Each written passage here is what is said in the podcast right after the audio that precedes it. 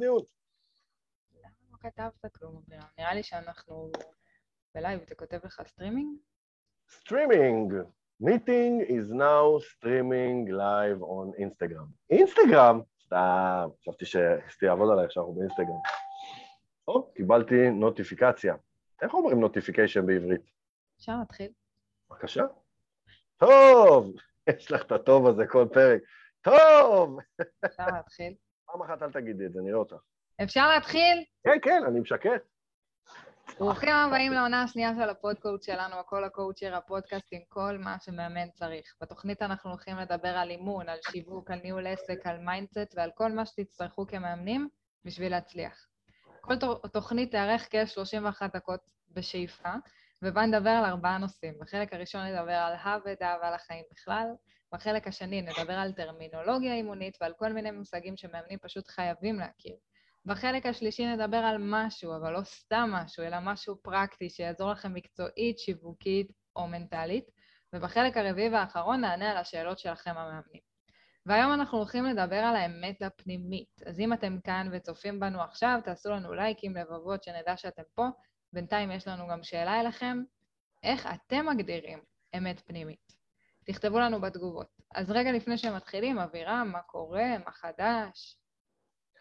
חשבתי כל כך הרבה דברים, מה אני הולך להגיד בחלק הזה של הפרק, שאת תשאלי אותי מה קורה, מה חדש, ולא ידעתי מי לבחור.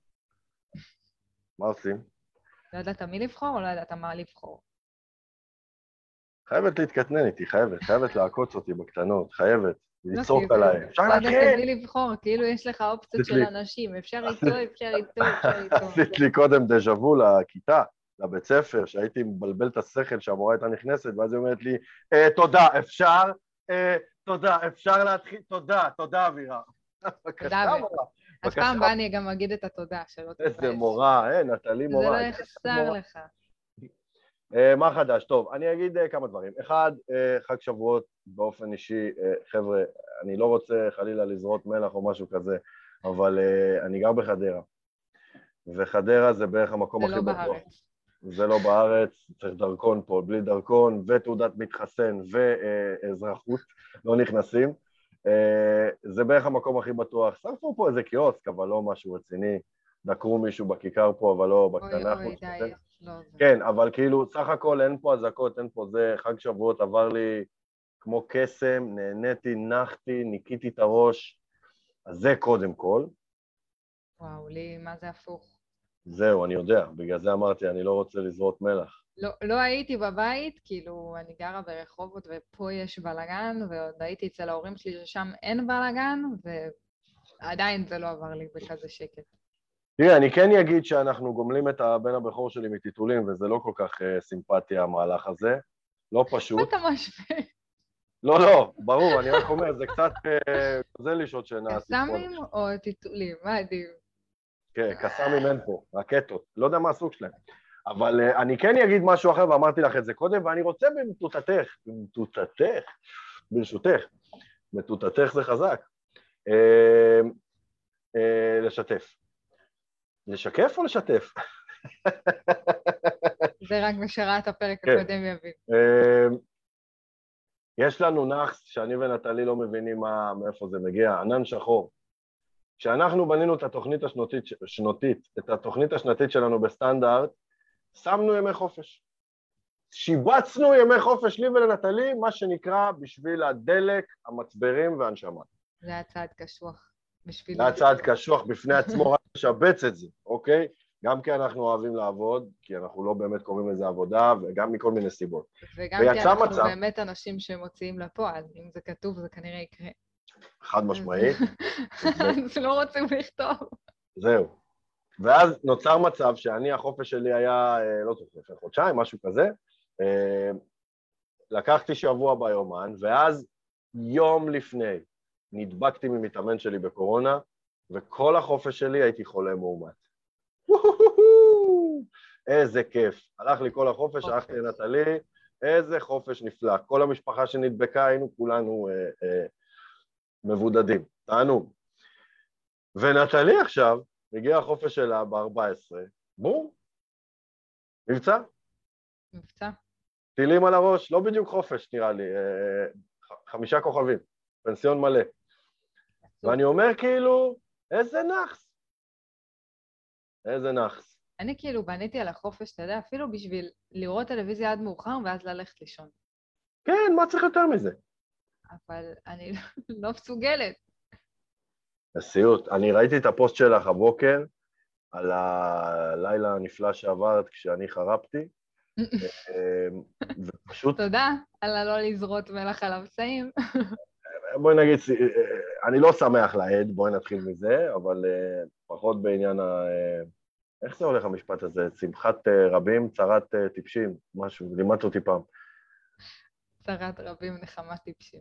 בדיוק. אז חסכתי לך את הטיפשות, אוקיי? אבל כאילו קמתי בבוקר, ראיתי את הפוסט שכתב מאמצע הלילה, שאמר, טוב, אני לא נרדם, ארון נכתוב פוסט, משהו כזה, לא נרדם, ארון נכתוב פוסט, וקראתי את זה בבוקר והתעצבנתי. התעצבנתי. א', בגלל המצב, ב', כי אה, בואי, אני רוצה שתצאי לחופש, יש לי אינטרס שתצאי לחופש, אינטרס שלי, אגואיסטי, כי אני צריך אותך רעננה. אה, חשבתי שאתה צריך שקט. לא, חלילה, אני צריך אותך איזה שקט, אני צריך שקט, אני, ברברי לי במוח כל היום. אני צריך אותך רעננה, חבר'ה, אדם עייף לא עובד כמו שצריך, אוקיי? אני עייפה כרגע, מאוד עייפה כרגע. אני ניכר, לא, בגלל לא, זה לא. את לא עוצרת אותי, אני אדבר עד סוף הפרק. אה, יש מצב כזה. לא נורא, הצופים יכילו אותי בגלל שהם כן. מבינים את ה... נטלי עייפה היא לא. הם לא גרים בחיים. היא לא ישנה בלילה, אה, ואני גומל את הבן שלי מטיטולים. אני אחסוך אם לא שמעתם את זה מקודם. איפה עושים פיפי וקקי רבים? אז אבירם אפשר... אה, אז זה לגבי העבודה, זה לגבי העבודה. טרמינולוגיה אימונית, כן. היום אנחנו הולכים לדבר על אה, פרדיגמה ואמונה מגבילה. לא כתבתי, אה, ובכל זאת זכרתי. אני בחנתי אותך עכשיו, בגלל זה... אני שמתי לב, אני שמתי לב, אני שמתי לב, אני שמתי לב, זיהיתי, זיהיתי את העיניים הבוחנות. כן. מה הקטע? למה זה בפינתנו אה, טרמינולוגיה אמונית? מהסיבה הפשוטה שאני שומע כל הזמן מאמנים שמתייחסים לשניים כאילו היו מילים נרדפות. לא, זו פרדיגמה של המתאמן. לא, זו פרדיגמה של המתאמן. לא, זו לא פרדיגמה של המתאמן. משום שפרדיגמה בהגדרה היא אמונה המוטלת בספק, אמונה עם סימן שאלה. עבורנו זו פרדיגמה, עבור המתאמן זו אמונה מקבילה עם סימן קריאה אחריה. זו... שלזה קוראים אקסיומה. שלזה אנחנו קוראים אקסיומה. ועל זה עשינו פרק שלם בפני עצמו. פרק איזה מספר? חשוב... 18? או! זכרתי, בעונה הראשונה. אבל זה כאילו, קודם כל זה פרק באמת ששווה לראות, אבל בלי קשר, אני חושבת שחשוב שנדבר על זה רגע, כי כל כך הרבה מאמנים משתמשים במושג הזה, פרדיגמה, ובמושג אמונה מקבילה, והם לא מדייקים. וזה מעצבן אותי, אנחנו אנשי מקצוע, אנחנו לא יכולים לא לדייק במונחים שהם הבסיס של הבסיס של המקצוע שלנו. בשביל זה יש את כל הפינה הזאת. אז בואי קבלי אמונה מקבילה שלי בהיבט הזה, כי זה תופס אותי, פתאום כשאת מדברת אני קולט. הרבה פעמים כשאני מדבר עם מאמנים על הנושא הזה, אני חושש שלא יבינו אותי, אז אני טועה בכוונה כדי שיהיה שיחה, שיחה נורמלית. כדי קולטת? שיבינו אותך. כדי שיבינו אותי. נורא. זה תופס אותך? אני חושבת שהפוך, כאילו, הרבה פעמים פשוט אה, מאמנים אומרים לי כל מיני מושגים, כמו שדיברנו פעם שעברה על השיקוף ושיתוף. כל פעם שאומרים לי שיקוף ואני מזהה שהם מחרטטים אותי, זה לא באמת שיקוף, זה שיתוף, אז אני אומרת להם באותו רגע, אני אומרת, אין בעיה והכל טוב ויפה, רק אל תקרא לזה שיקוף, כי לא שיקפת פה כלום. כאילו, לי זה מאוד צורם באוזן, הדברים האלה של הדיוק הם. לגמרי. אפרופו ב... בסמינר יום הולדת, התחלתי את ההרצאה הראשונה שלי, ודיברתי, קצת הצגתי את עצמי, והצגתי את מילון אבן שושן, זוכרת? עכשיו, מה קרה לזום? מה קרה לזום? אה, לא יודע, הוא צנח לי פתאום, קורא לך? לא. לא משנה. אז הצגתי את מילון אבן שושן, ואמרתי, אבן שושן הוא בחור נחמד, אוקיי? שמעולם לא הלך לאימון, והגדיר את כל השפה שלנו על פי עולם המושגים שלו. כולנו הולכים שבי אחריו, וזה בסדר, צריך איזשהו שיעור קו, אחרת אנשים לא יוכלו לתקשר.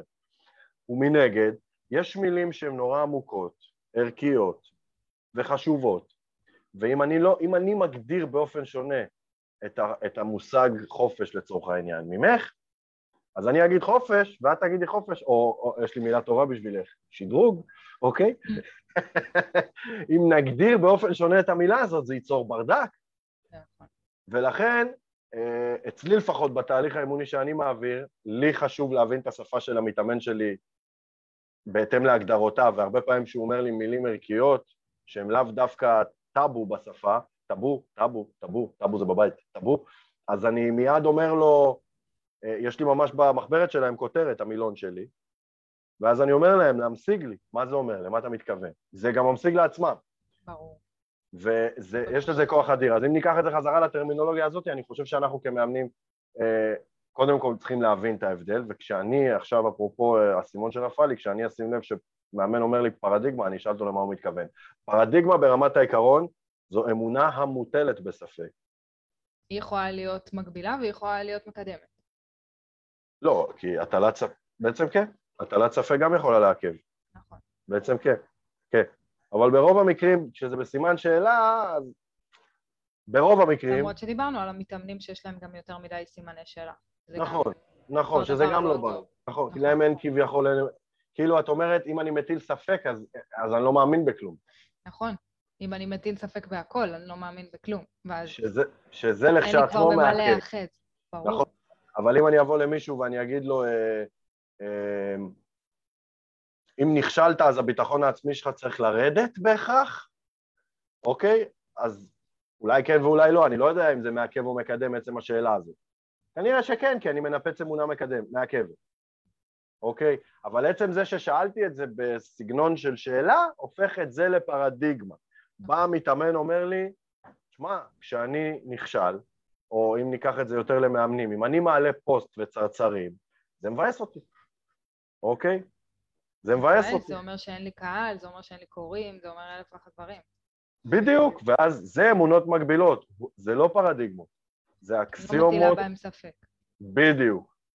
אוקיי. ואני בא ואומר, אם אף אחד לא אה, אה, הגיב ויש צרצרים, זה בהכרח אומר שאת לא מעניינת אף אחד, זה בהכרח אומר שלא קוראים, זה בהכרח אומר שלא יפנו אלייך, זה בהכרח אומר שהפוסט גרוע, פרדיגמה, אין לדעת. נעשה שנייה אחת של סדר, אמונה מגבילה זו אמונה שמגבילה אותי מלהשיג את המטרה שלי.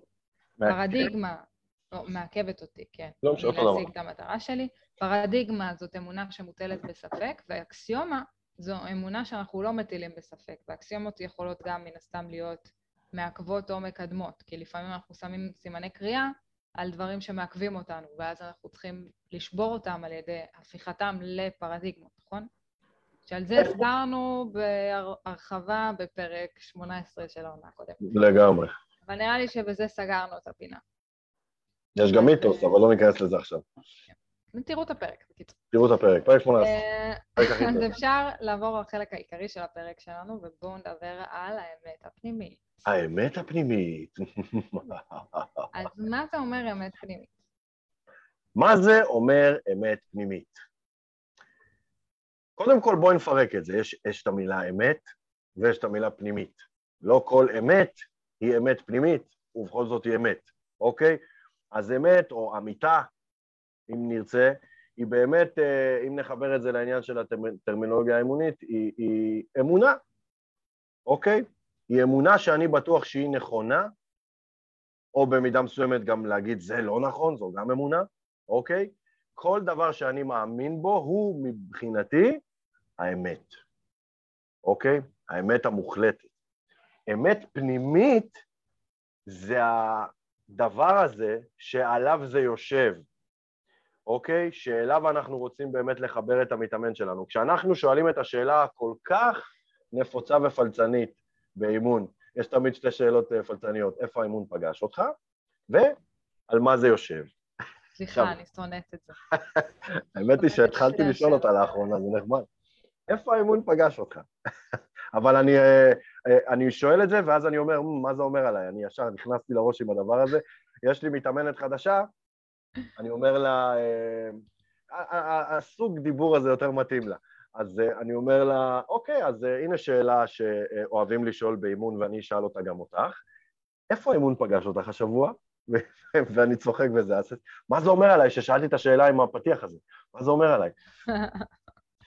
אה, לשים אותך בפינה של השבוע. שימי, שימי, מה זה אומר מה זה עליו? אומר עליו?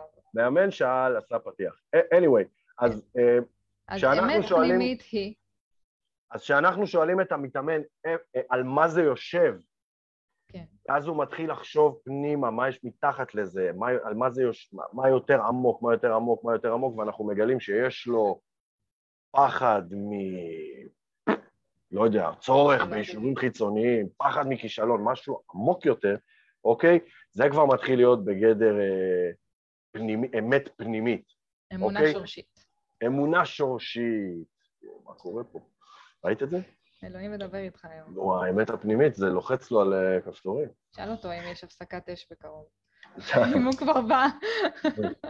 אז זה, זה, זה האמת הפנימית, אבל זה ממש האמת השורשית, העמוקה ביותר שלנו, הערכים שלנו נכנסים שם, אה, התשוקות שלנו נכנסות שם, הזהות שלנו נכנסת שם, אוקיי? אבל למה, ש... למה זה כזה קריטי באימון? כאילו, תמיד אומרים, ובגלל זה גם עשינו את הפרק, שמאמנים תפקידם לחבר את המתאמנים לאמת הפנימית שלהם. קודם כל זאת גם הסיבה שהשיפוטיות שלנו צריכה להיות בחוץ. יועץ לא מחבר מתאמן. לאמת הפנימית שלו. חייבת. אמרתי צריכה, התכוונתי חייבת. אה, מוכרחה. אה, יועץ לא מחבר לאמת הפנימית.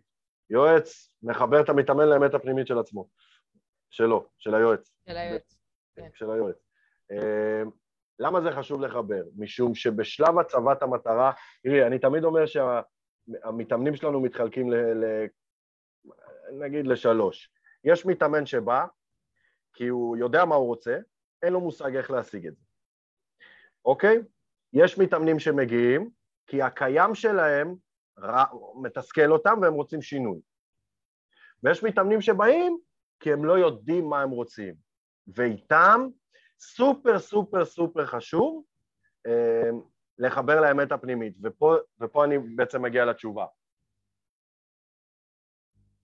המטרה האימונית היא לא שלנו. היא לא שלנו. היא של, היא של המתאמן לבחור. כל אל לנו- התהליך בעצם הוא של המתאמן האמת, אבל זה הכל מתחיל ונגמר במטרה האימונית. כן ולא. כן ולא, כאילו לגבי המ- המשפט כל התהליך הוא של המתאמן, כי יש משמעות לאבחון שלנו ולבירורים שלנו. יש משמעות, מזהים- אבל זה בסוף לא תהליך שלנו. התהליך הוא לא שלנו, אבל הזיהוי והאבחון כן, אבל אני לעולם, כאילו אם אני ואת נזהה אצל המתאמן מתאמן שלנו גישה מעכבת, אוקיי? אז אנחנו מיד קוראים לזה מקצועיות, ולא שיפוטיות, ונעשה על זה עבודה. אבל על המטרה האימונית, לעולם, לעולם, לעולם אה, אה, אה, לא נבחר אותה במקומו, לא, לא נשים עליה סימני שאלה, היא לא שלנו. אני חושבת שגם על זה שאני, נגיד, חושבת שיש למתאמן איזושהי אמונה שאני תופסת כאמונה מעכבת, אני אטיל בה ספק כשאני אדבר איתו על זה. כי אני אתן לו להחליט אם זה מעכב אותו או לא מעכב אותו. ברור שאת תתני לו להחליט אם זה זאת אומרת, מעכב או לא, בסופו של אבל... דבר, אנחנו בכל שלב באימון, גם בהגדרת מטרה וגם בתהליך עצמו, אנחנו בעצם משתמשים באבחון ואז שאלת שאלות, אנחנו אף פעם לא קובעים. נכון, אבל מתי כן? מתי כן? אני קורא לזה שיפוטיות, אבל תכל'ס זה המקצועיות שלנו, יש הבדל דק בין מקצועיות לשיפוטיות.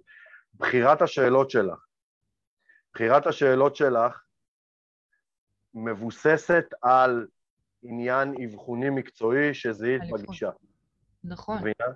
אבל זה כדי להעלות למודע, לא כדי להגדיר האם זה נכון או לא נכון, האם זה מותר או אסור, כאילו, אתה מבין? כן, אבל את לא תשאלי מתאמן שאלה שתפקידה, דיברנו על זה בסדנה האחרונה שלי בסטנדרט. שתפקידה להטיל ספק באמונה מקדמת. בדיוק, אנחנו לא, אנחנו, לא, אנחנו לא נעשה את זה, אז במידה מסוימת החלטנו שהאמונה הזאת מקדמת, לא, לא נטיל בה ספק, לא לא, נוגעים בה, נכון. לא נוגעים בה, ופה המקצועיות שלנו נכנסת, אז כאילו אני אומר, שיפוטיות, ההפך מזה זה נקרא לזה אובייקטיביות טהורה,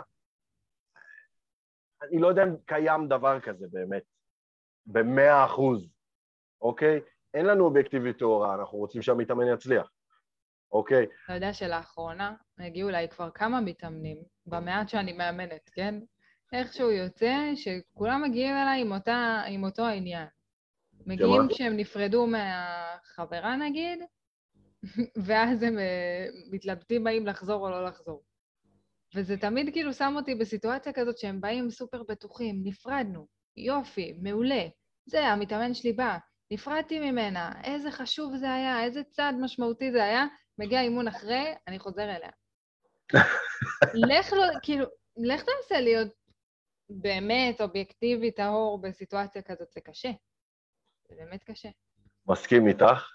אמ, פה יש עניינים שמתערבבים, כי, כי אני תמיד אומר, כאילו, האם אתה רוצה, כאילו, המטרה האימונית צריכה לקבל אה, אה, מקום יותר נקי ולא מעורבב רגשית.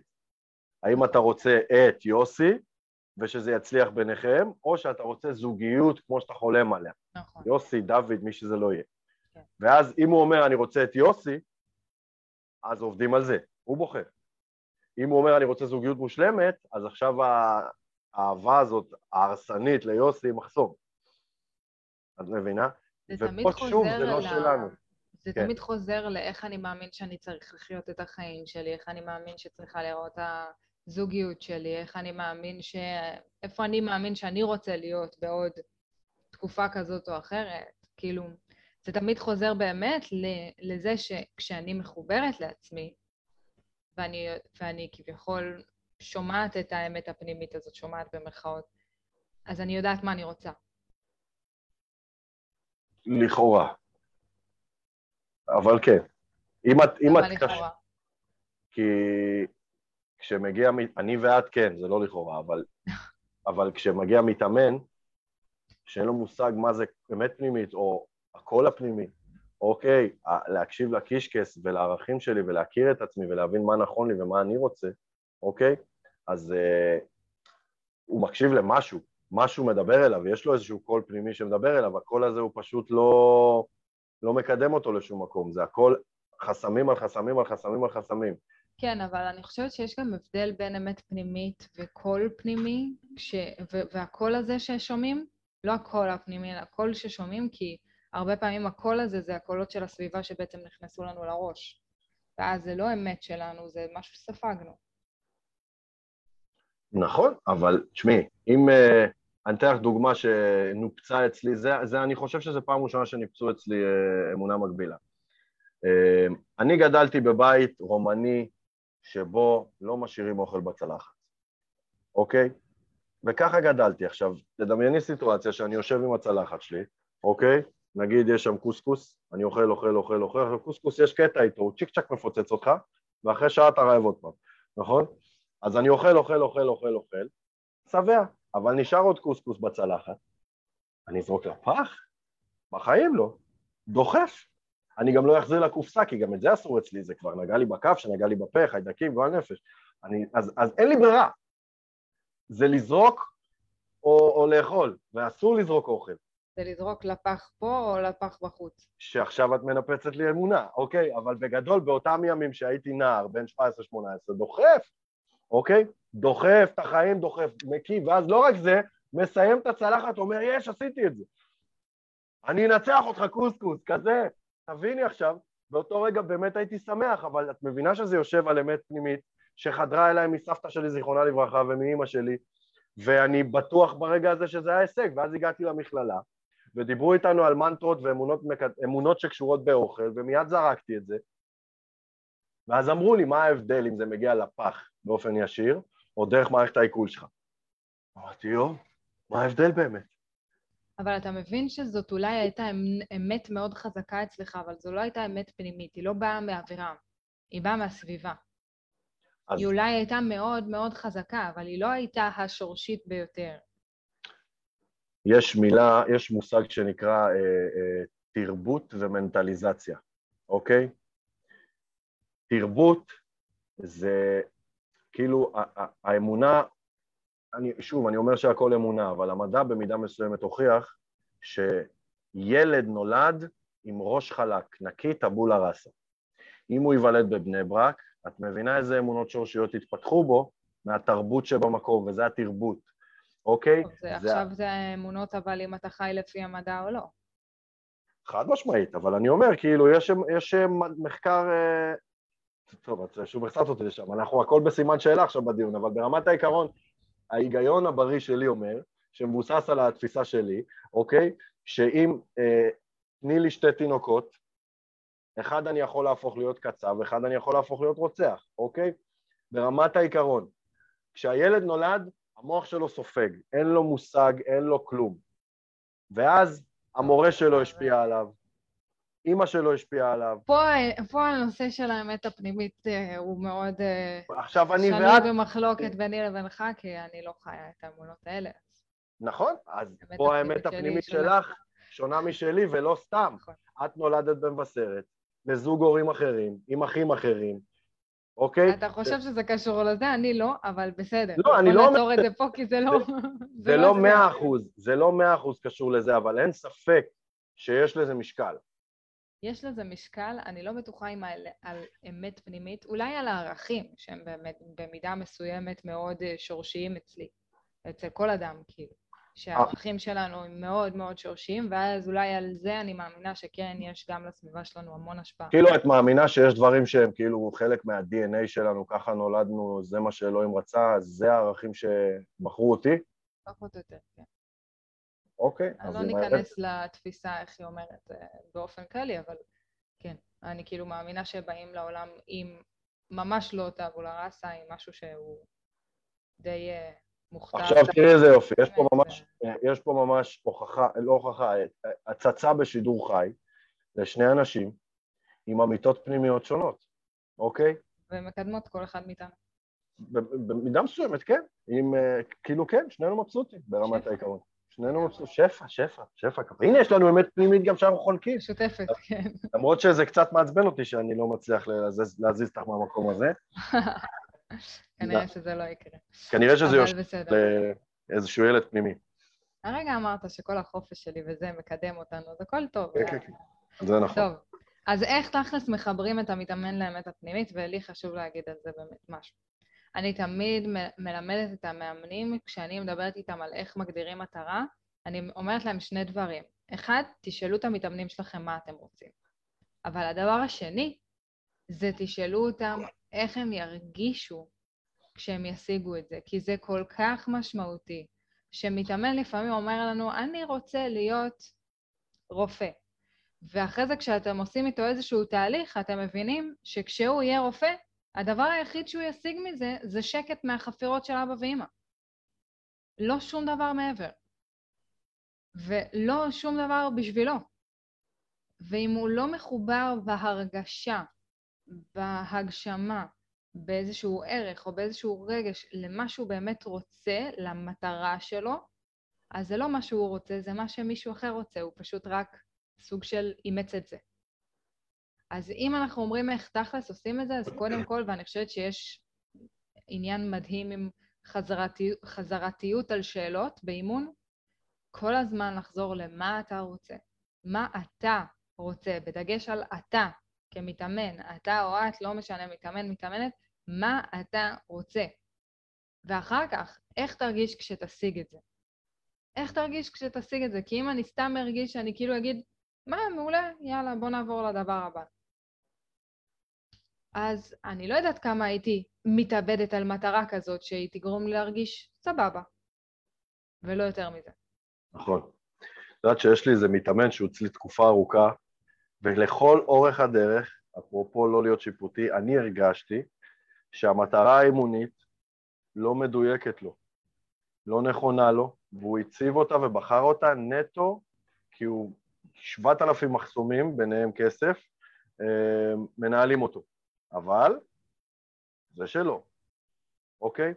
עכשיו, הוא יזם בתחום התיווך וקבלנות וכל המקום הזה, והוא הגיע אליי פעם ראשונה לפגישה, אני כבר לא יודע איזה מספר דו-ספרתי, ופעם ראשונה הרגשתי שהשופון ירד והמסכה ירדה, והוא אמר לי, תקשיב, אני כבר עשיתי כמה עסקאות, אני לא מתרגש. כאילו, אני מרגיש שזה לא זה. אמרתי לו, תגיד, יש לי שאלה, למה בחרת תיווך? מה היה השיקול בבחירת תיווך? ואז הוא אמר לי, מה זאת אומרת, זה המוצר הכי יקר שקיים בשוק. בתים. ואז אמרתי לו, אם הייתי אומר לך עכשיו, לפתוח עסק למכירת עפרונות, חיפשתי מוצר זול, אוקיי? עפרונות. הוא אומר לי, אתה אה, מצליח לעשות כסף? הוא אומר, מה הבעיה, תן לי מחשבון.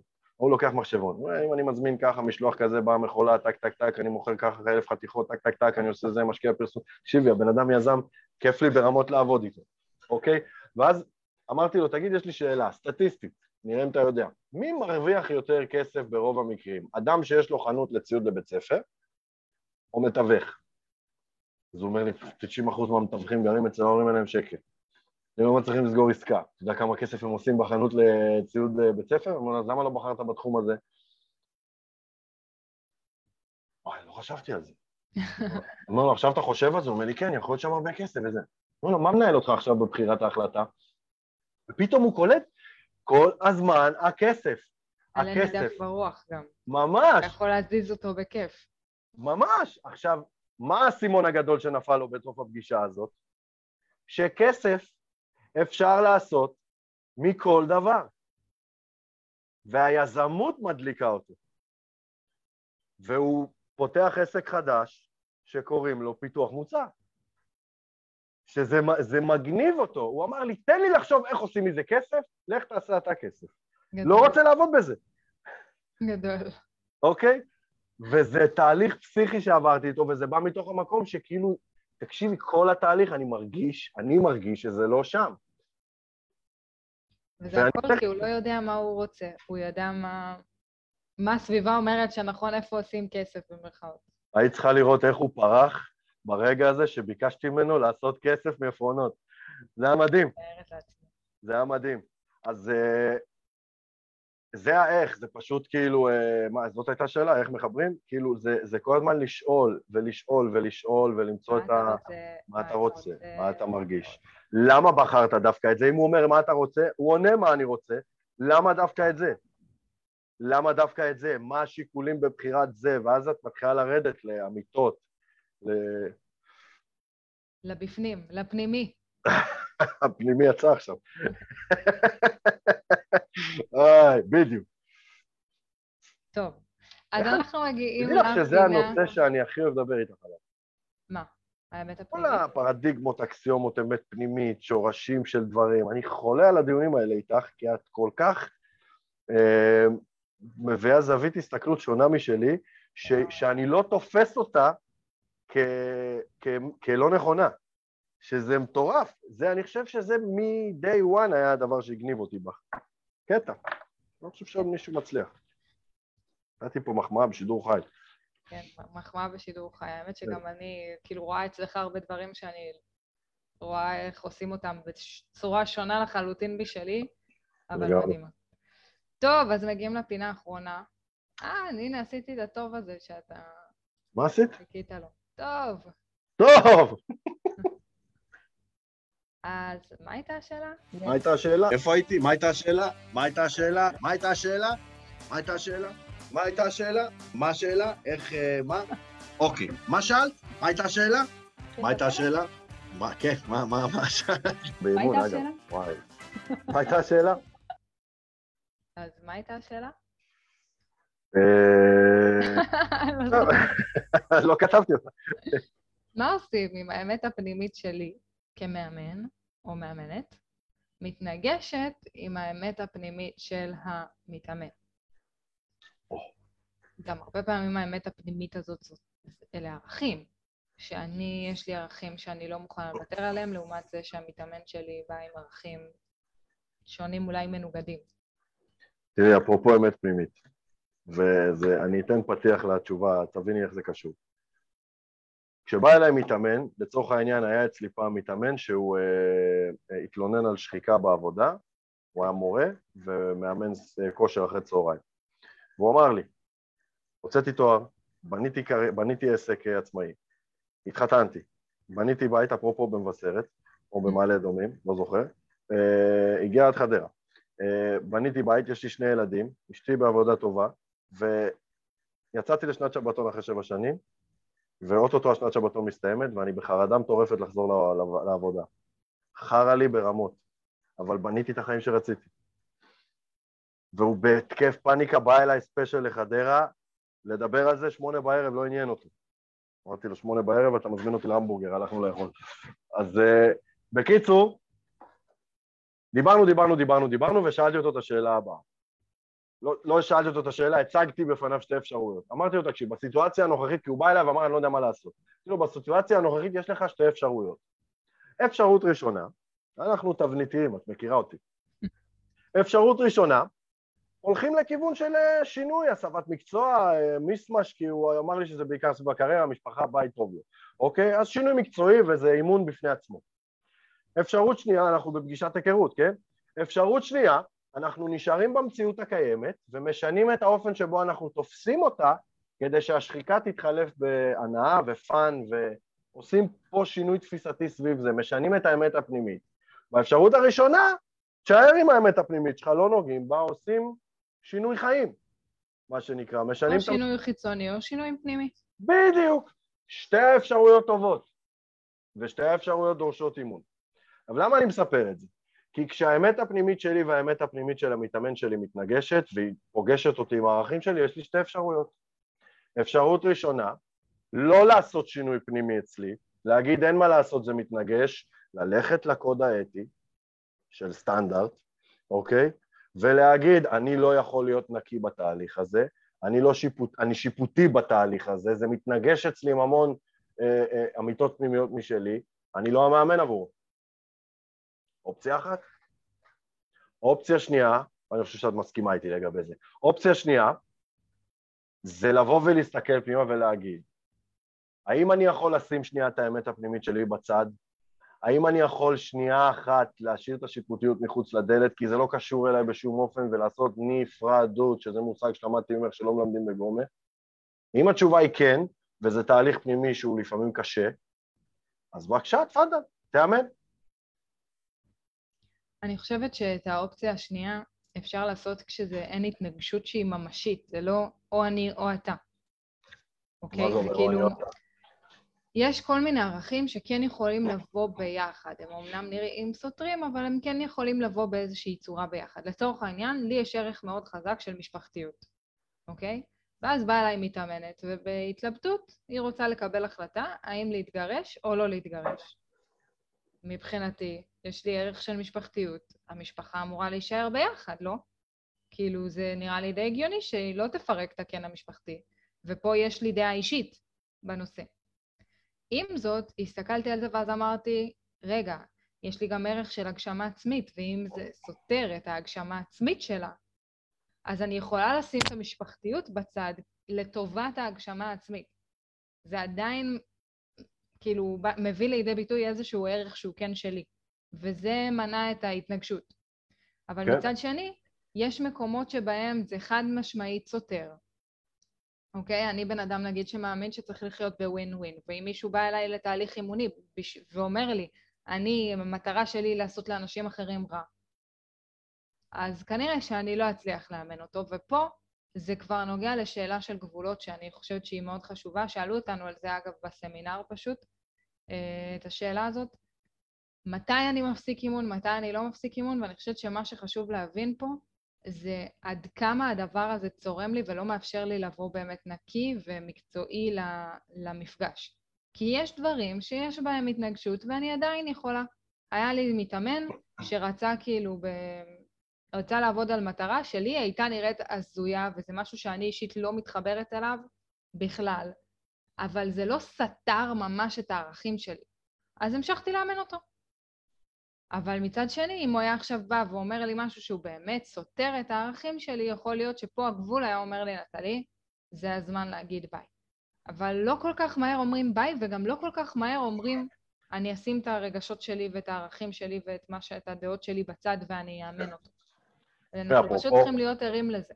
בדוגמה שנתת שהמתאמן שלי אה, פוגע באחרים, אז זה שוב מחזיר אותי לקוד האתי, שבעצם לא מאפשר לי לאמן אותו. כי אז אני נותן יד לפגיעה באחרים, אני צריך לדווח על זה בכלל, אוקיי?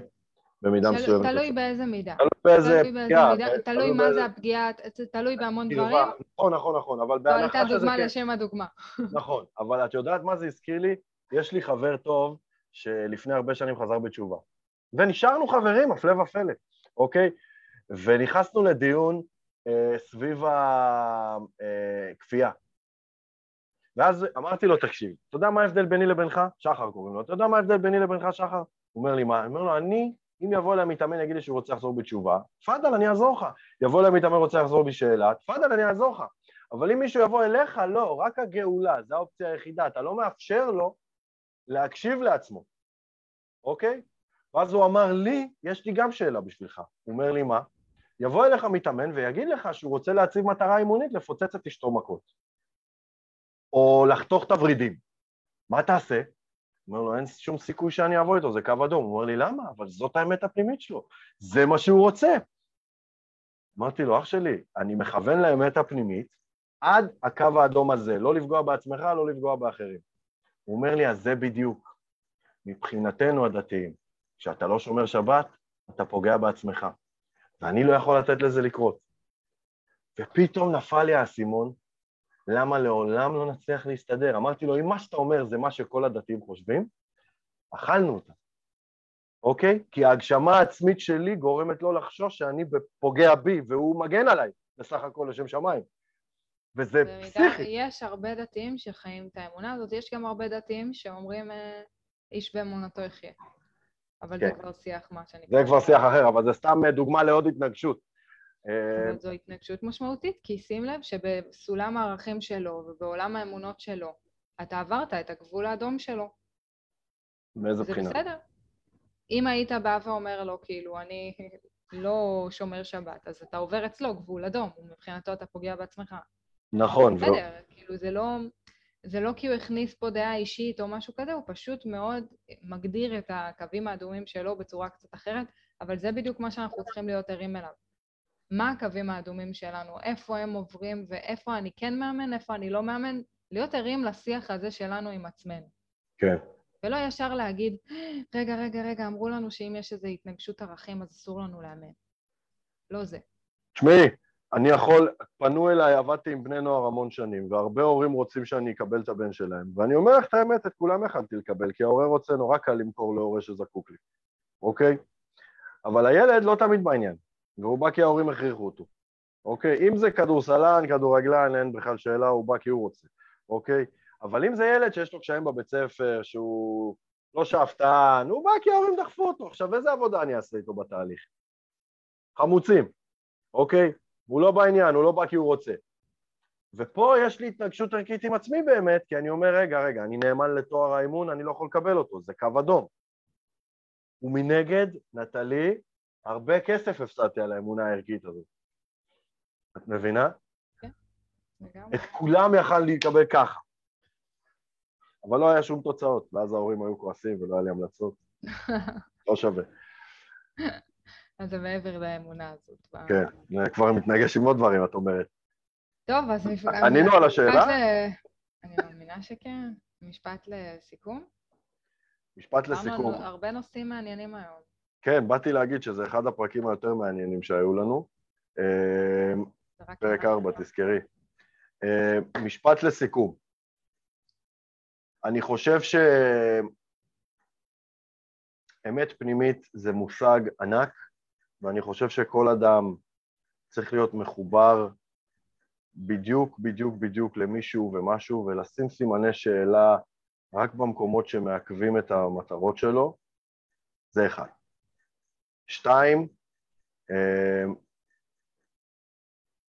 זה קצת גם מקום מסוכן, וצריך לזכור את זה, כי לפעמים יש איך כנים שאולי צריך לשחרר ולוותר, כי הם too much. אמ, ובגדול אני לא יודע לאן אני חותר פה, אבל ברמת העיקרון המשפט לסיכום שלי אומר דבר נורא פשוט, תתחברו לאמת הפנימית שלכם, תדעו מי אתם, אם אתם עדיין לא יודעים, תעשו תהליך, זה אחד הדברים הכי מדהימים שיש בעולם. אמ, אבל אל... אתם בתור מאמנים. כן, ומנגד, וזה הדבר הכי חשוב, אל תשתמשו בזה, יש למאמנים אה, מחלה, להתחבא מאחורי הכלים שלנו. אוקיי? ואני יוצא לי לשמוע הרבה מאמנים שאומרים, מה אני אעשה? זאת האמת הפנימית שלי. שזה כמו שיבוא אליי מישהו ויגיד לי, מה אני אעשה? אני אקרב, אוקיי? אני אקרב, זה אני, מה אני אעשה? או שמישהו תבוא אליי ותגיד לי, מה אני אעשה? אני משימתית. זה אני, זה מה יש, מה אני אעשה, אוקיי? לא רומז, לא רומז. אה, אבל כאילו במידה מסוימת להתחבא מאחורי זה, כאילו שזה אני וזה מה יש ואני לא יכול להשתנות, שזאת מבחינתי האמונה הכי שורשית של האדם.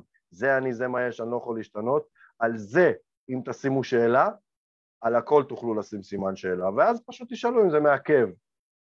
אין מה להיאחז בזה, ואם זה מקדם, תאחזו בזה, אל תתחבאו מאחורי זה כאילו שזאת גזירה משם שמיים, זאת האמת הפנימית שלי, הכל בר שינוי. זה פשוט קשה יותר. לתפיסתי, לא לתפיסתה כמובן, אבל לתפיסתי. עד כאן משפט. אני לא מאמינה שיש דבר כזה גזירה באופן כללי, אבל זה, שוב, שיח ליום אחר.